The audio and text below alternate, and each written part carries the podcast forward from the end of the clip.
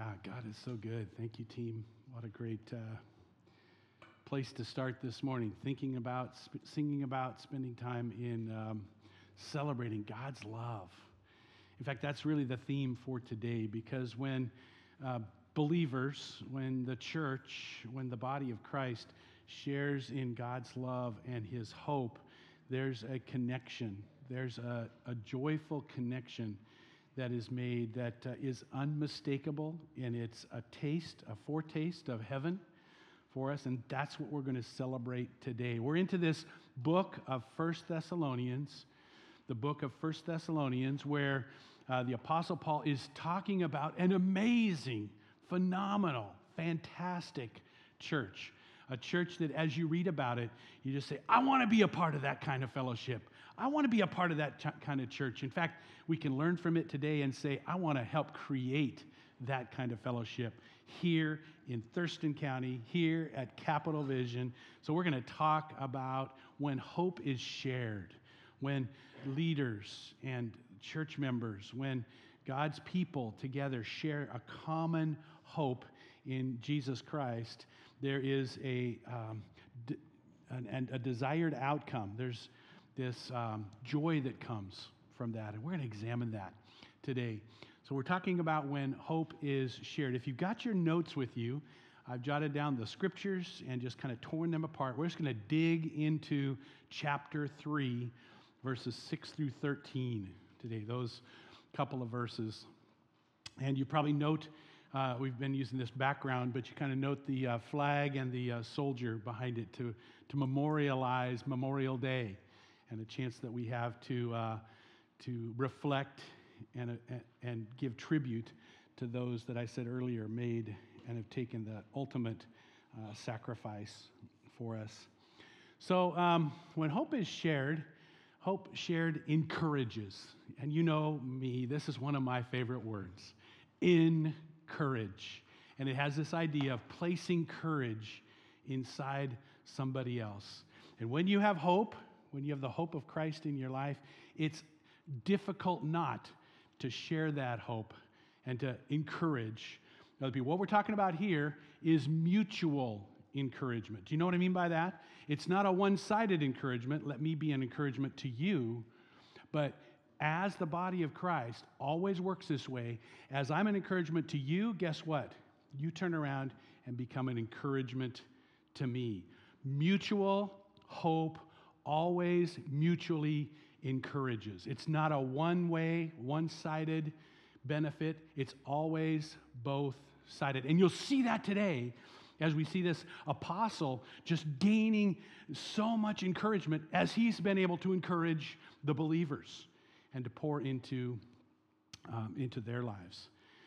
And so he, uh, he elaborates and spends some time. Remember, this is the Apostle Paul's baby church. This is a church that he went to Thessalonica, and he spent time for three weeks loving on them. And I can't believe the amount of teaching that he must have gotten through, because he's he's talking about the, the future, Christ's return. He must have t- taught them a lot about that. He's talking about the Trinity. He must have taught them about the Godhead. He's talking about lots of doctrinal things. So he taught them well in three weeks. But how many of you know three weeks is a pretty short time to plant a church? So he got beat, he got in trouble, and as he was being uh, thrown out of town, they actually got a bail bond kind of thing from Jason. Jason was one of those whose house they were meeting in, and Jason had to agree that he wasn't going to hang around, so they kicked him out of town. They kicked him out of town, and so as he's gone now, and now he's in Corinth, he's in another place with a more challenging church in a lot of ways than the church in Thessalonica. And as he's sitting there, he's going, oh, I wonder how the brothers and sisters are doing there. I only had a short time to teach them. I wonder how they're doing. I wonder how they're doing. He kept praying and praying, wondering and praying. And back then, didn't have email, didn't have text messages, didn't even have telegraphs or snail mail, you know. So he had to send his buddy, his partner in ministry, Timothy. And we're talking a two hundred mile trek. Go check out the folks. So given maybe twenty miles a day, which would be a generous journey, we're talking about a ten-day journey both ways. How would you like to have to communicate that way these days? Don't we have it easy? Send. You know, amazing difference. But as he, he sends Timothy, that's how important it was that he wanted to tune in. And so what we're reading today is the report. It's the effect of the report that Timothy gives back to him and says, oh man, I got good news for you. I've got some really good news, because there is a faithfulness that is uh, that is living on. And this is where the encouragement happens. So if you got that uh, jotted in, that um, hope shared encourages, let's talk about some of those ways. But Timothy has just now come to us and from you and brought us good news about your faith and love. He has told us that you always have pleasant memories of us and that you long to see us just as we long to see you. Hear that mutuality in that? Therefore, brothers and sisters, in all our distress and persecution, we are encouraged. There's that word. We are encouraged about you because of your faith. For now, now we really live, since you are standing firm in the Lord. How can we thank God enough for you in return for all the joy in the presence of our God because of you? Night and day we pray most earnestly that we may see you again and supply what is lacking in your faith. Jot this down. I used the word last week. It's not too big a word for us, is it? Relational proximity.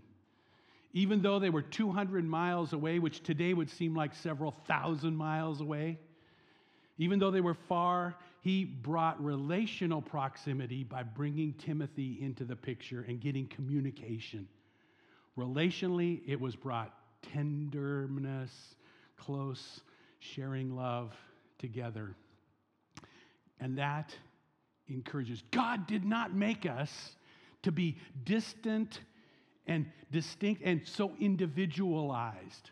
Our culture, even though we've got the most rapid communication, can sometimes seem more relationally distant than Paul and Timothy and this church in Thessalonica, two hundred miles away. I know people come to my office, they sit down, and they describe themselves as two hundred miles from every person in their life.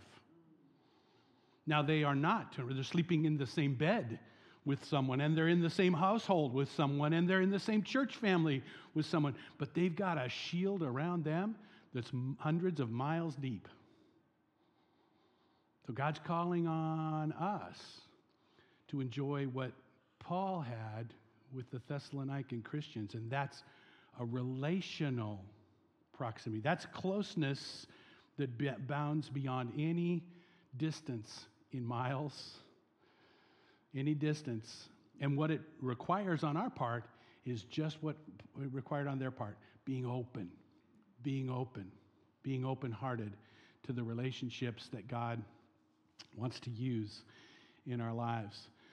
So uh, let's list some of the things that he puts down here that are part of that encouragement. First of all, he says, I'm encouraged by your faith.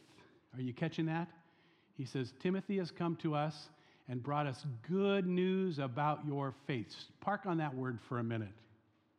Well, first of all, park on this word. See where it says, come to us and brought good news? Guess what word is there for the word good news? It's the same word we use when we talk about the life, death, burial, and resurrection of Jesus. The gospel, the good news of Jesus. Guess what he's using that as? It's the only time in all of the scriptures that that, ver- that word is used for a relational connection. I'm amazed by that. He says, the word I'm getting about your faith is just as exciting to me as the life, death, burial, and resurrection of Jesus. Now, that's got eternal consequences, but guess what? So does the faith that's residing in these fellow believers. And he's more excited, not just about the facts. You know, give me the facts, ma'am. Just give me the facts, ma'am. No, he's excited that the facts are being lived out in the people that he's loved. in the people that he's sharing Christ with. He says, that is good news. I don't know if you get as excited or as, as jazzed as the Apostle Paul about somebody, another person, receiving the gospel, and that becomes gospel joy to you. Are you catching that? He says, I, he came to us and has brought us good news about your faith. Let me ask you a question. When you celebrate someone's life, when you celebrate a loved one, what do you celebrate? Well, they just graduated from high school. We're, yay, go! That's worth celebrating. But shouldn't we be focused on their faith? No? Oh, they retired. Yeah, that's good. I mean, we we we, we celebrate people's lives in such menial and, and, and in a way, temporary ways, when what we should be zeroing in on, just like he is here, it's good news about their faith. When you greet someone, do you actually bring up how is their walk? How is their faith? How are they doing in their love relationship with Jesus? You know, that should be the center focus for all of us.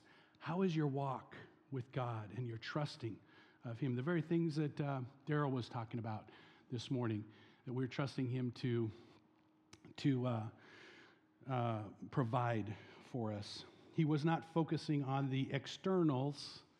He was focusing on the internals, their faith. Now, don't get me wrong.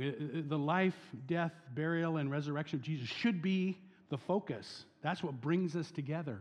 But it's not just raw facts. It's them being lived out. It's them being accepted. It's those trust. It's the trusting of Jesus on an everyday basis. Now, notice he twins these two together, which so often happens. Paul loves to talk about faith and love. What's the third one? Faith, hope, and love. Now, in the book of Corinthians, he goes faith, hope, and love, and puts love at the end and really describes love, because that's his emphasis in the book of Corinthians. Here, in this book, he really goes faith, love, and hope. And puts hope, especially in uh, chapter one, verse three, where it says, your labor of love, your work of faith, and the steadfastness of your hope. So often the last thing that's listed is the thing that's emphasized in those lists. But here it's faith and, and love. What did Jesus say in uh, John thirteen thirty-five? By this will all men know that you are my disciples. What is it? By your love for one another. By your love for one another. Uh, I, I kind of think of this like, uh, how do you how do you gauge your faith? how, how do you gauge your, your gas in your car? You've got a little gas gauge that sees where you can't see, okay? The gas gauge says empty, full, in between. And the same is kind of true of our faith. You can't necessarily see someone's belief, but where can you see it? Where's the meter? In how you love one another. How you love one another is showing you how your faith is being expressed in actual living it out.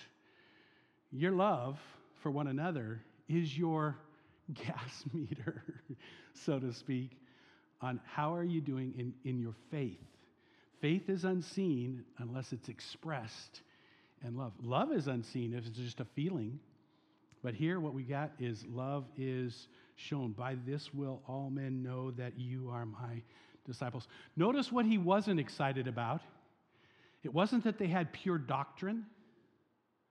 I mean, they were probably really, really minuscule in their, in, in their depth because there was so little ability to teach them before he had to depart. Okay? It, it wasn't in their organization. They were greatly organized.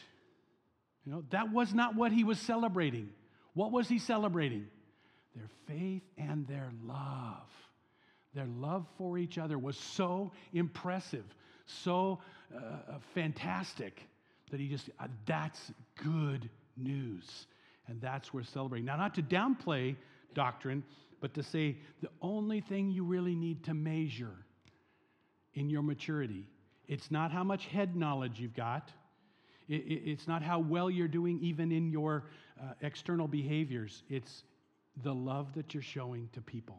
That's the one way to measure your maturity. People are not mature because of the number of years they've been a Christian. Kind of sad, isn't it? it's, it's good news for those of you that are baby believers, because you can outshine someone who's been a Christian fifteen, twenty, twenty-five, one hundred years. Okay? Because it's not about what you know or how long you've been a Christian. It's about how much you love and how much you give yourself to that. He brought good news about your faith and love. Jot that down if you haven't already. Those two are in uh, unmistakable and, and, and, and inextricably linked together. The last one is uh, eternal values. Eternal values. Relational proximity encourages, and so do eternal values. Notice what he says. He says, uh, for now we really live. Now we really live. It's like he was saying, I held my breath until I heard that you guys were all right. And now I'm living. You know how sometimes we say, you should get a life. Well, Paul's saying, I got a life. I got a life.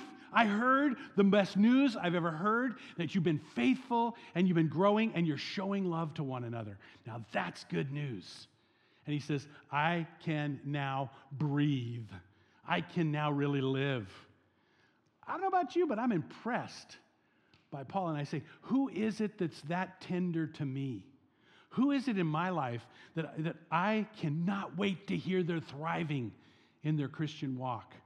In their in their life with God, and they're get, getting along with Him. Who is it that's on your prayer list with that kind of tenderness? Now I can really live because I have heard that you are standing firm in the Lord. Notice again, he's not talking about external things. What's he talking about? Standing firm in the Lord. It doesn't matter if they're successful in possessions, in material things. They didn't say, hey, you know what? We got a church building. No, that doesn't come up. You know, is he excited that they got brand new carpet and new comfortable chairs? No, that's not in the text. What's the one thing he's celebrating so much? Ah, now I can live. They're standing firm in the Lord. Their firmness in Christ was everything. He says, now I can really live. This matters most. There's a lot of things that matter a little. Focus on what matters most. Standing firm in the Lord. That's what matters most. Well, we got relational proximity, eternal values, and when we share life's uh, burdens. One more thing. Prayerful living. Prayer-filled living. Look at how many times the apostle talks about prayer. How can we thank God enough for you in return for all the joy we have in the presence of our God because of you? I mean, this is a prayer focus. Night and day we pray most earnestly that we may see you again and supply what is lacking in your faith. This prayer-filled living is centered on thanksgiving. Folks, that should be the number one thing that we do in our prayer. Isn't begging God, isn't kind of asking Him to be the great vending machine in the sky and wanting things from Him, but we should be filled with what He's filled with here, thanksgiving. He says, how can we thank God enough? Do you ever have that feeling? I can't tell God enough how grateful I am for all the blessings He's poured in my life, and specifically some people, some people. I was touched last, uh, two weeks ago Saturday when uh, I walked in the building here and everybody said surprise. We had people here from uh, my f- the first church I worked at in Tacoma. twenty-five years, I haven't seen these folks in person, some of them. I got to lead them to Christ. Now they're elders in the church, and it just was a blast. Hearing, they're standing firm in the Lord. celebration. How can I thank God enough? How can I thank God enough for you guys? Every time I think of you, my mind is, is thankful and blessed. Thankfulness were the prayers for the people. Do you take time to thank God, the people in your life? And we try to uh, put prayer requests together on a weekly basis. Um, do you take time to thank God for those that are on the mission field? We just added one couple on there, by the way, today or this week. Uh, Zach and Miranda um, Wilson going to the U K. Do you thank God that he's got workers out there we get to be connected to? No? Is that high on your list? Thank you, Lord. Thank you, Lord. Thank you, Lord. We got plenty of requests. Those are good. Do your minds go instantly to those? Or do you spend some time thanking God? And maybe they're not even on the list, because we tend to not do that enough, thanking God for people.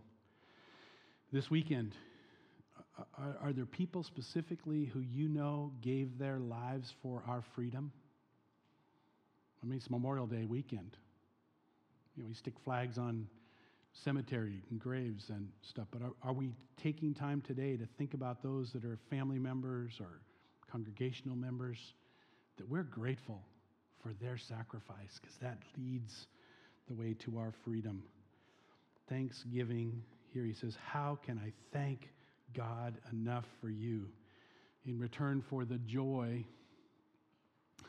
we have in the presence of the Lord? What's joy? We've preached about this, about uh, Philippians and the whole joy thing. Joy. It's different than happiness. What he's talking about here in this joy, it, it is supernatural delight in a couple of things. It's supernatural light, delight in the person of God. It's in the purpose of God. And it's in the people of God. When you have supernatural delight in the person of God, the purposes of God, and the people of God, that's where he's at right here. I can't thank God enough for the delight and joy that I have because I'm hearing this good news, because of what's going on in your faith, in your trusting of Jesus, in your love for him and your love for each other. That is powerful, this joy-filled living. When believers share hope, life's burdens grow lighter. And he says, this is where thanksgiving comes in. Notice he says, I want to I want to pray that I can bring to you and fill in what's missing in your life. And when you thank God for people, when you pray night and day, he says, notice the frequency. He says, night and day, we pray most earnestly. So you have both the frequency and the intensity, both listed in that verse. Night and day, and earnestly, or sincerely, or transparently. See, he's talking about having passionate hearts, and he says, I want to complete what is missing. I want to bring to you what is missing. It might be moral things, might be doctrinal things, might be practical things. In fact, the rest of the book deals with some of those things. In the next few weeks, we're going to be unfolding some of those aspects. Paul tends to do that, kind of conclude his letters with, don't forget these items as well. He's not saying there's not things missing in their life. Can you thank God even though there's things missing in people's lives? Are you thankful for even where they're at? You know, there's always room for improvement, right? Someone said that's the largest room on the on the planet, room for improvement, you know, because we can all improve. Um, now, here's, here's where I want to drag this one more place. Paul prayed that he would get to be the answer to his prayer. You catching that? Are you catching that? He says, I, I pray day and night earnestly that we may see you again and supply what is lacking in your faith. I'm praying for something supplied to be given to you that's lacking in your faith. And I pray that I may see you again and supply it. Here's the truth that God wants you to know. when you have a need in your life, ninety-nine point nine nine percent of the time, he's going to send a person. Very rarely does God answer prayer in a, in a zap out of outer space kind of way. Now, he does do that. He does do that. But ninety-nine percent of the time, in answer to our prayers, he wants to send a person. He wants to send a person to be the answer. Why? I don't know all the reasons, but he ties us in to ministry and into each other's lives. That's how we show love to each other. So we don't pray, well, Lord, support those poor children in Africa. He says, wait, wait, wait, wait, wait, wait. You have an opportunity to be a blessing to someone. What are you doing to supply what is lacking? Okay? He wants to use us, and he wants us to be thinking about the fact that we can be praying, but we can also be a part of the answer at the same time we're praying that. Isn't that amazing? Don't just pray, Lord, bless the missionaries. What if he's calling you to jot a note or make a phone call or send an email to the missionary? You could actually be part of the blessing to the missionaries. You catching the idea?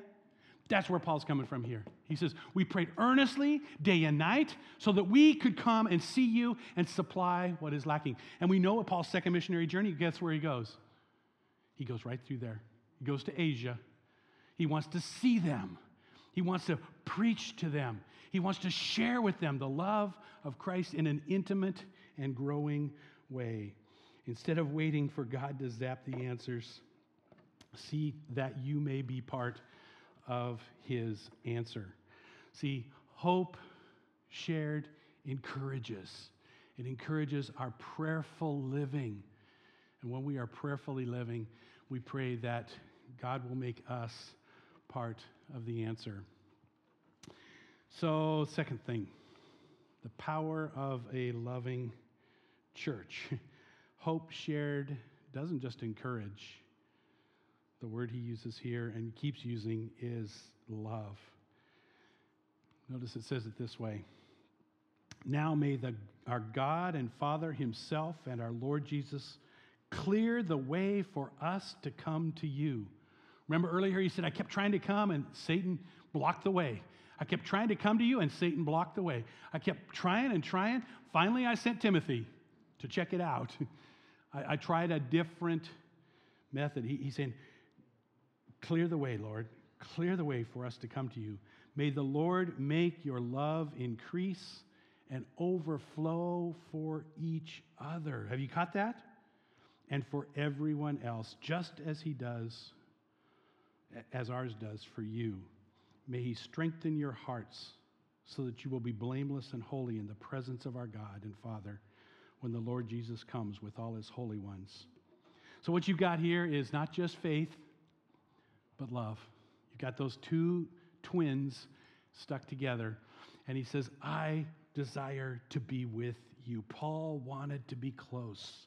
He pl- prayed for God's direction to clear the way. This was a desire to be together. So let me ask you, how's your desire to be together? Our culture pushes the opposite direction. Our culture pushes toward individualism and isolationism and privatization, and some would call it cocooning. You know, that's our world today. So in direct contradistinction to that, he's calling on us to want to draw close, to want to draw close and to be encouraged by that. Their desire was to be together. You know, when hope is shared, there's this mutual encouragement and mutual love that is shared in that. You know, a lot of uh, a lot of war movies and uh, sports movies and that kind of thing, they'll usually come to a crisis point where the battle is on the line and everybody's discouraged. It looks like there's no hope. And so often, in come the replacements. In come the second wave. In come those that are, and, and everybody's hope. Those that thought they could not go any further, they look around and they say, I can go further. I can do. And, and they begin to have hope. They begin to show love differently. And God is doing that in this case. These brothers and sisters might be discouraged. Paul himself was like, I can't be encouraged because I don't know what's going on. And then he hears. And he's like, they're standing firm in the Lord. Let's go forward. And he gets this mutual encouragement, and the hope drives them together forward. In a very practical way, a year ago, the body of Christ here, we had several families that came, and I just sensed it as a wave of encouragement for some who maybe were, were their hands were getting tired, and they were going, "How's where are we going to get some help?" And it's like, oh, I'm so thankful for some families that just jumped in, already trained, already loving Jesus, and said, "Come on!" And, and I think for them it was like, "We can do this together." And you sense that's what's going on here. Paul's hearing of their faith and they're standing firm. They're hearing of Paul's drive, and they're mutually encouraged by the hope that resides within them.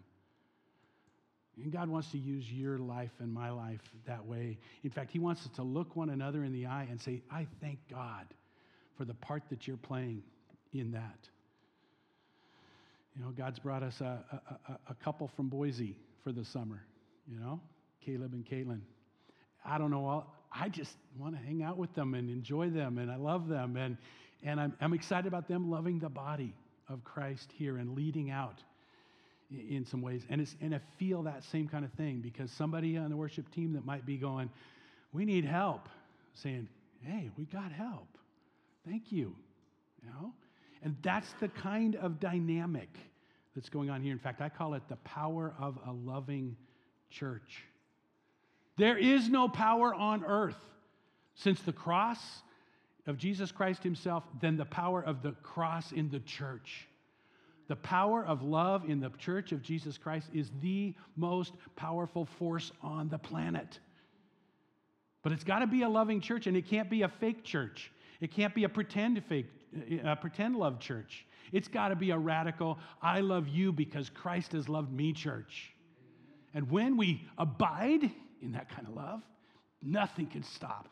Nothing can stop the power of a loving church. Yeah, God wants to use us like He used this church. And He says, I want you to increase and overflow in your love for one another. Is that a prayer you pray? Lord, would you increase and overflow my love? Is that a prayer you pray every day? I mean, sometimes we think our love is capped. I can't love anybody else. You know, think about that for your families. You know, Lydia and I had two children, and we thought our love was capped. And then we had Jennifer, and we realized, I don't know what He did, but He just expanded our hearts because we have tons of more love. And that's going to be the case no matter what. And the same thing is true. You do not have, it's not a limited commodity when it comes to Christ's love. Relationally, we might be limited in terms of time, but He's calling on us to say, I want to increase, look at that word, to increase and overflow. May He strengthen your hearts to be blameless. May your love increase and overflow for each other and for everyone else. It's this passion for growth. And guys, it's it's it's hard. It's not easy to be in love relationship. To be loving other people will cause big risks, and people will let you down. There will be times when you get burned. There will be times when you have to make decisions and pick cho- and make choices, and you'll have expectations put on you that you might not want. But folks, that's the, the err on that side. Err on the side of passion for growth. That's what He's looking for. In fact, He says, I want you to be so mature that when Jesus comes back, to Him you look blameless. You look blameless, that you and your hearts will be blameless and holy in the presence of God our Father when the Lord Jesus Christ comes for His Holy One. So He's living this life out with an expectation for the end, with an expectation for eternity and for that. That's the plan of His growth, living every day with eternity in mind. So these bullet points, I'll just go through them real quick. How can God use you, just like Isaiah said, here am I, send me. In your uh, prayer life, seek to be the answer. Seek not just to say, God, answer that prayer somehow, but ask yourself the question, um, can I be the answer? in your church life. Love like never before. Could this be a season of love in the body of Christ here? That we would be saying, God, we began to taste what Paul and the Thessalonican church had in it, a love that grew amazingly. Give yourselves away, and uh, you will get a hundredfold back. One more thing. This summer, could you choose three, build three new friendships? Build three new friendships this summer. Maybe one would be someone that's ahead of you that you need to be mentored by, like Paul had Barnabas, remember? Maybe one would be someone that you can pour into, someone that's younger in the Lord, like Paul had Timothy to pour into. Maybe one would be a, a, a peer, someone who's going to challenge you and say, come on, come on, we can do it. Would you challenge yourself to grow three new relationships in the next three months? That at the end of uh, August, the beginning of September, be saying this was a summer of relational proximity, of relational love growth in the Lord. Let's bow in prayer. Heavenly Father, thank you for loving us the way that you do. Thank you for giving us Jesus. Thank you for giving us this huge and phenomenal model and example of your love and your grace. Lord, we're asking as we uh, head into the summer that you would allow us to experience the power of a loving church, greater and, and, and deeper than ever before. We're looking for that, Lord, because we love you. We want all that you have for us, Lord. In Jesus' name, amen.